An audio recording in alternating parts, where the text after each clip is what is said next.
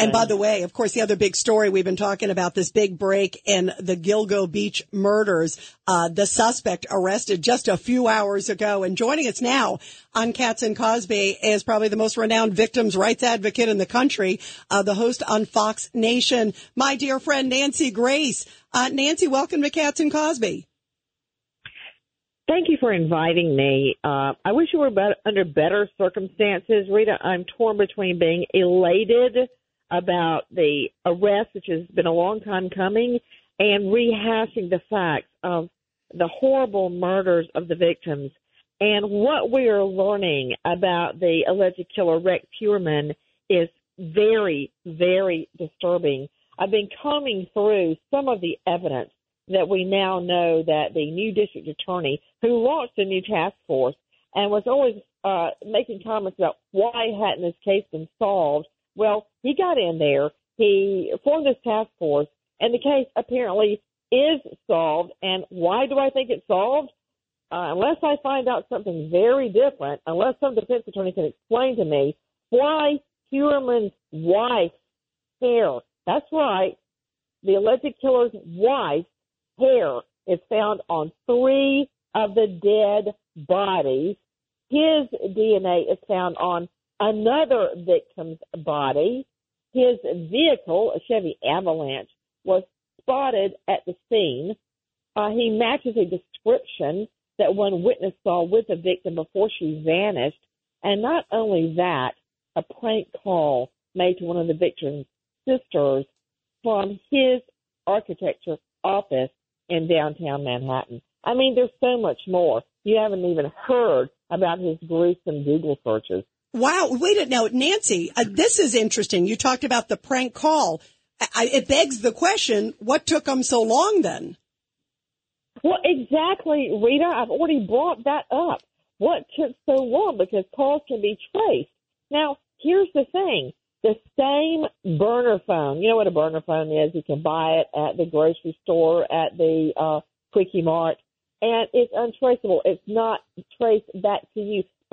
The same burner phones were used to contact several of the victims. Many of them were on Craigslist.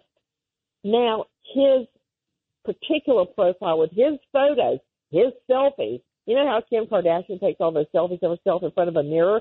Well, here he is in front of a mirror uh, taking his selfies that he uses for his profile on Tinder.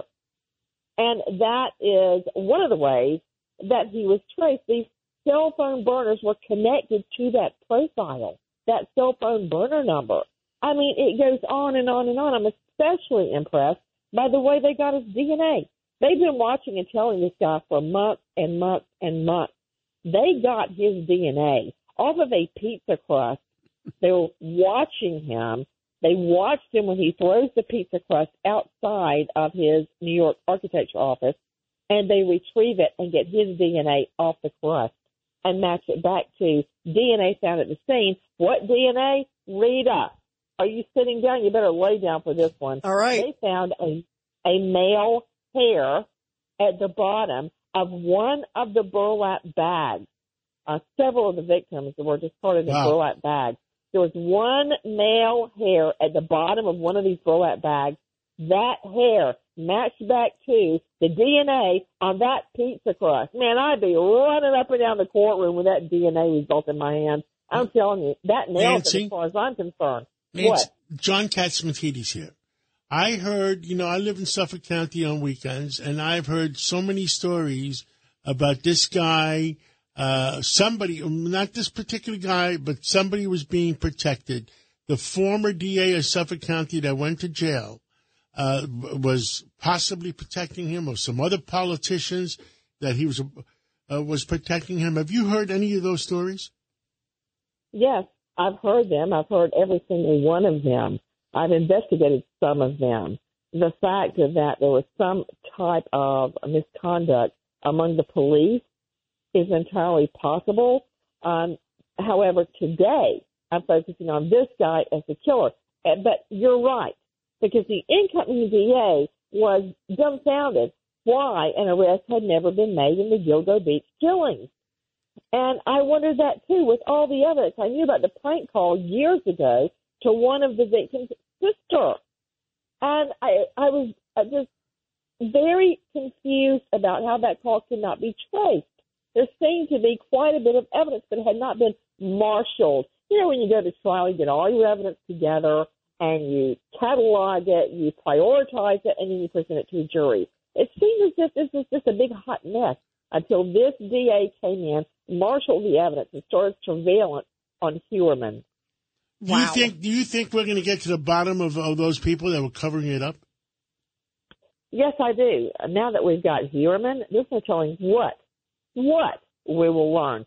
However, if it comes at the cost of a cheap plea deal, I wouldn't do it. I would not plead this out cheap in order to get some politician that's already gone to jail. No, forget it. No. I want this guy to do the max on every single case. And remember, so far he's only been charged, right now he's been charged with six counts three first degree murder counts, three second degree murder counts on three of the victims. I'm waiting for them. Uh, I'm, I'm trying to find out if they're going to trace them to the other victims, 11 in all. Absolutely. Everybody, we're talking uh, to the great Fox Nation host and I think the biggest uh, victims' rights advocate in the country, Nancy Grace, my dear friend.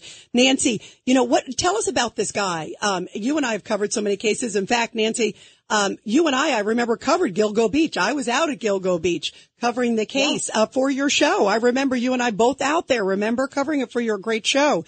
Um, one of the things that's amazing to me, this guy also lives 17 miles from where the bodies were found. He knows the area, but he was also kind of hiding in plain sight. He was a well-known architect. Talk about it. He's a father, has two kids.